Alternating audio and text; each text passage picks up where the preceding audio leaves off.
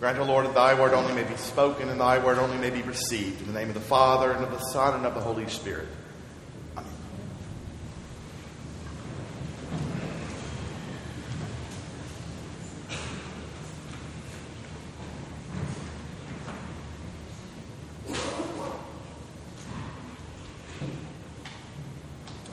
Do you want to be healed? The Gospel of St. John has several unique and defining qualities. It is rooted in philosophy, and much of the writing is deeply academic.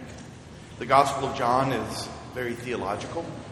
It is more of a treatise or discourse answering questions of who Jesus is than a story of who Jesus is.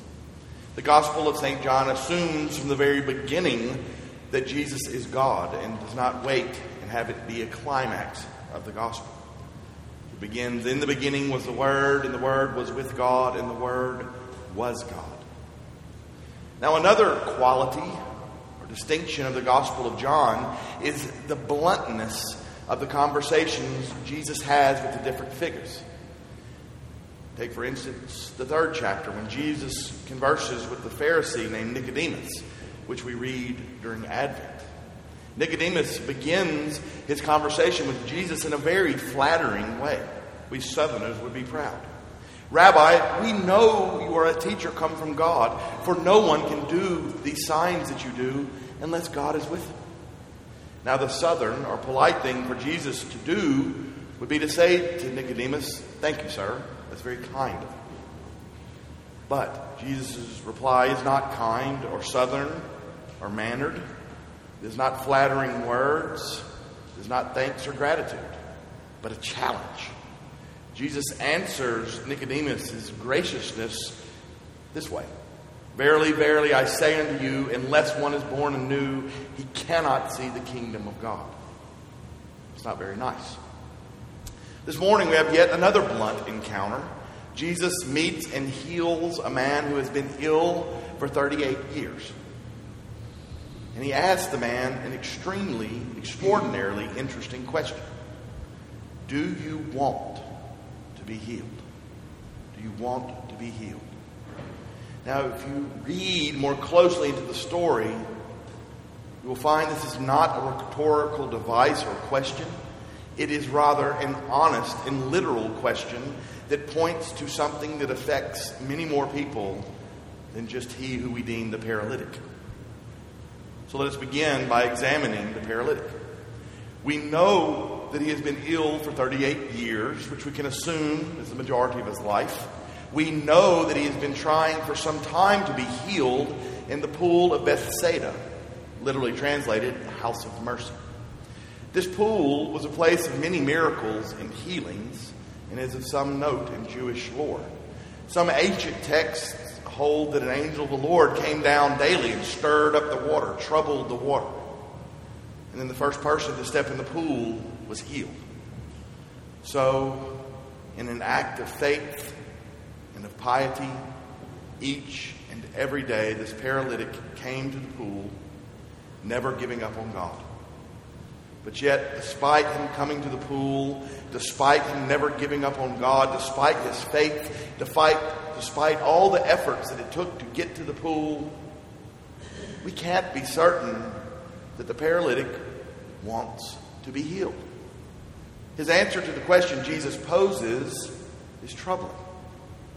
Do you want to be healed? The sick man answers Jesus, Sir, I have no man to put me down into the pool when the water is troubled.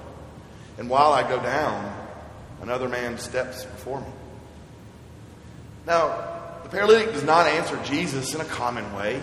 The man does not proclaim Jesus as Lord. Yes, Lord. The man does not place his trust in Jesus. Rather, he makes an excuse for why he has not been healed. He declares himself a victim. Sir, I have no one to put me in the pool. We can't be sure that this man actually wants to be healed. Perhaps he uses his illness as a license to complain. Perhaps the man uses his illness to not have to take life seriously, to not to have to take responsibility for his life and his actions. Maybe he even enjoys, finds meaning in the fact that others take pity upon him. Now, this is a very hard claim I make this morning and not a very kind one, but I do make it with one more piece of evidence about the man. A few verses after this morning's gospel reading ends, the man, the paralytic, goes into the temple among the Jews and they confront him. After the confrontation, Jesus sees the man that he is healed and he says to him, and I quote, See, you are well. Sin no more, that nothing worse befall you. Sin no more, that nothing worse befall you. Now, this is extremely important because it is the only instance, the only instance in the gospel where Jesus heals a person and then declares this to them Sin no more. Sin no more, that nothing worse befall you. So, despite the faith of the paralytic, despite his coming to the pool each and every day, he suffered from sin. He suffered from something that had nothing to do with his physical well being. He used his disadvantage to not take responsibility for his life. He used his illness that he should complain and bemoan his situation. He used his illness to enjoy, to find meaning in the fact that others pitied him. Brothers and sisters in Christ our Lord, while it may only be recorded once in the gospel record, I propose that Jesus asked and asks this question to more than just the paralytic. He asks it to us all Do you want to be healed? Do you want to be healed? The overwhelming majority of us are at some disadvantage, be it physical, mental, our family situation, our relationship situation, our finances, on and on and on. We all have a disadvantage in one area or another. The question this gospel forces upon us is this Do we want to be healed? Or do we use our disadvantages to get out of taking responsibility?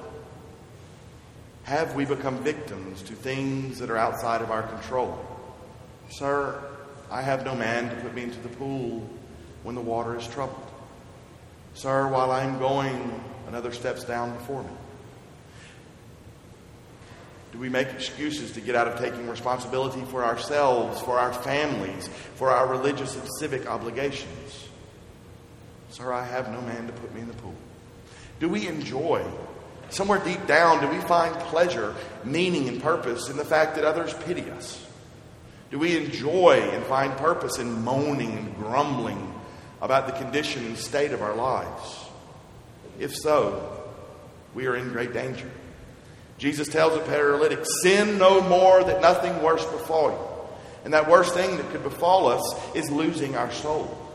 That is to say, by wallowing in pity, by using disadvantage to be irresponsible, by finding pleasure or meaning or purpose in complaining and being pitied, our souls become a distorted mess. Rather than looking to Jesus, He who heals the cosmos for our health and for our salvation, we can, if we are not careful, end up in such a state that we desire only the pity of Jesus, not his healing. And we would rather stay in our disadvantaged state than accept the healing that Jesus offers. And in so doing, we could lose our soul. So, my brothers and my sisters in Jesus Christ our Lord, let us answer Jesus with a resounding yes when asked if we want to be healed, take command of our lives, and not use our disadvantage as a reason to apathy. Let us come to the house of mercy seeking healing and not pity.